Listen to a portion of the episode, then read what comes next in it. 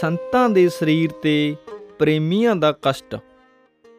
ਸੰਤ ਤੇਜਾ ਸਿੰਘ ਜੀ ਇੱਕ ਵਾਰ ਗੁਰਦੁਆਰਾ ਨਾਨਕਸਰ ਚੀਮੇ ਬਹੁਤ ਬਿਮਾਰ ਹੋ ਗਏ। ਉਹਨਾਂ ਦੀ ਹਾਲਤ ਗੰਭੀਰ ਦੇਖ ਕੇ ਪਟਿਆਲਾ ਤੋਂ ਸਭ ਤੋਂ ਵੱਡੇ ਡਾਕਟਰ ਅਮਰਜੀਤ ਸਿੰਘ ਨੂੰ ਉਹਨਾਂ ਦੇ ਇਲਾਜ ਲਈ ਲਿਆਂਦਾ ਗਿਆ।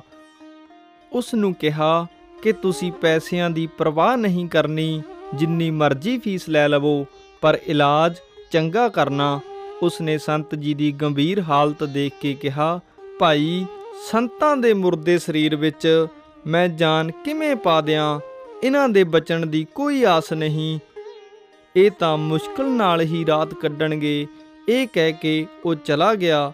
ਦੂਸਰੇ ਦਿਨ ਸਵੇਰੇ ਸੰਤ ਜੀ ਮਹਾਰਾਜ ਨੇ ਭਾਈ ਗਿਆਨ ਸਿੰਘ ਜੀ ਨੂੰ ਕਿਹਾ, ਕਿ ਤੂੰ ਰੋਪੜ ਦੇ ਪਿੰਡ ਖਾਨਪੁਰ ਜਾ ਅਤੇ ਜੋ ਸਾਡਾ ਪ੍ਰੇਮੀ ਭਾਈ ਜਗੀਰ ਸਿੰਘ ਆਪਣੀ ਬਿਮਾਰੀ ਦੀ ਗੰਭੀਰ ਹਾਲਤ ਵਿੱਚ ਮਰਨ ਕਿਨਾਰੇ ਪਿਆ ਹੈ। ਉਹ ਮੌਤ ਤੋਂ ਬਚਣ ਲਈ ਸਾਡੇ ਚਰਨ ਆਪਣੇ ਹਿਰਦੇ ਵਿੱਚ ਫੜੀ ਬੈਠਾ ਹੈ। ਉਸ ਦਾ ਕਸ਼ਟ ਸਾਡੇ ਸਰੀਰ ਤੇ ਆ ਰਿਹਾ ਹੈ।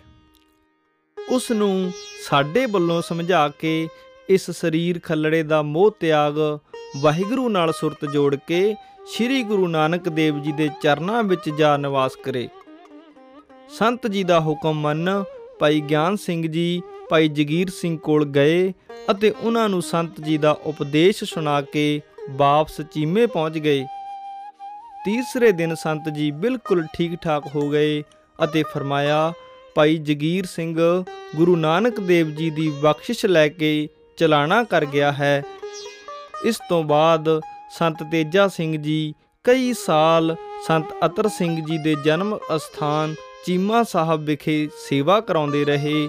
ਇਹੋ ਜਿਹੇ ਇਲਾਹੀ ਕੌਤਕ ਸ਼ਰਧਾਹੀਣ ਦੁਨਿਆਵੀ ਵਿਦਵਾਨਾਂ ਅਤੇ ਡਾਕਟਰਾਂ ਦੀ ਸਮਝ ਤੋਂ ਬਾਹਰ ਹਨ।